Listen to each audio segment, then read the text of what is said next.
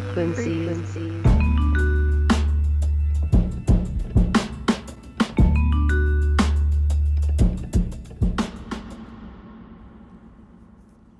On January 20th, 2017, Donald J. Trump was sworn in as the 45th President of the United States, despite losing the popular vote. His waning popularity was reflected in attendance that day.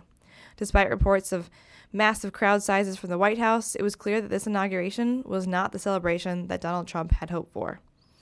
Louder than the cheers to make America great again was the dissonance heard in D.C. and echoed around the world.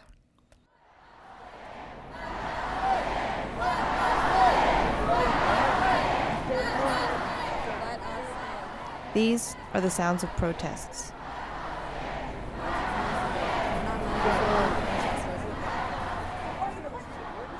The sounds of dissatisfaction. Worst parade ever! Worst parade ever! Worst parade ever! Worst parade ever! The sounds of democracy. This is what democracy looks like. Tell me what democracy looks like. This is what democracy looks like. Tell me what democracy looks like. This is what democracy looks like. Tell me what January 21st was even louder.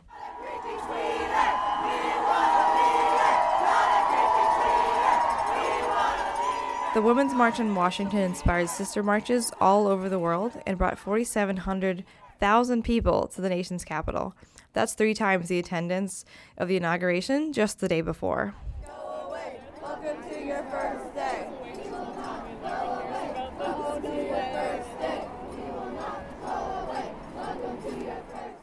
Pink pussy hats flooded the streets, sending President Trump a strong message on his first day.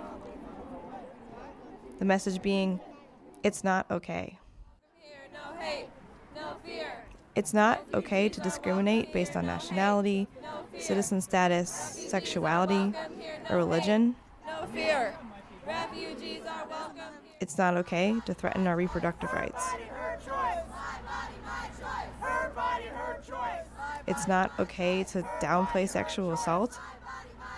Her body, her choice. It's not okay to jeopardize free press. Yes to the press. Yes to the press. Yes to the press. It's not okay, and we're not backing down. United will never be defeated. A people united will never be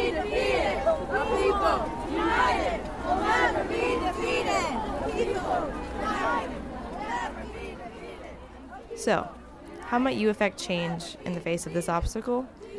You can call your representatives, volunteer and get involved in your community, donate to Planned Parenthood, your local public radio station, UNICEF, or any deserving nonprofit. Keep talking about the issues with your family, friends, strangers, and stay informed. Say it's not okay and be heard. Oh, sorry. Oh, no, you're fine.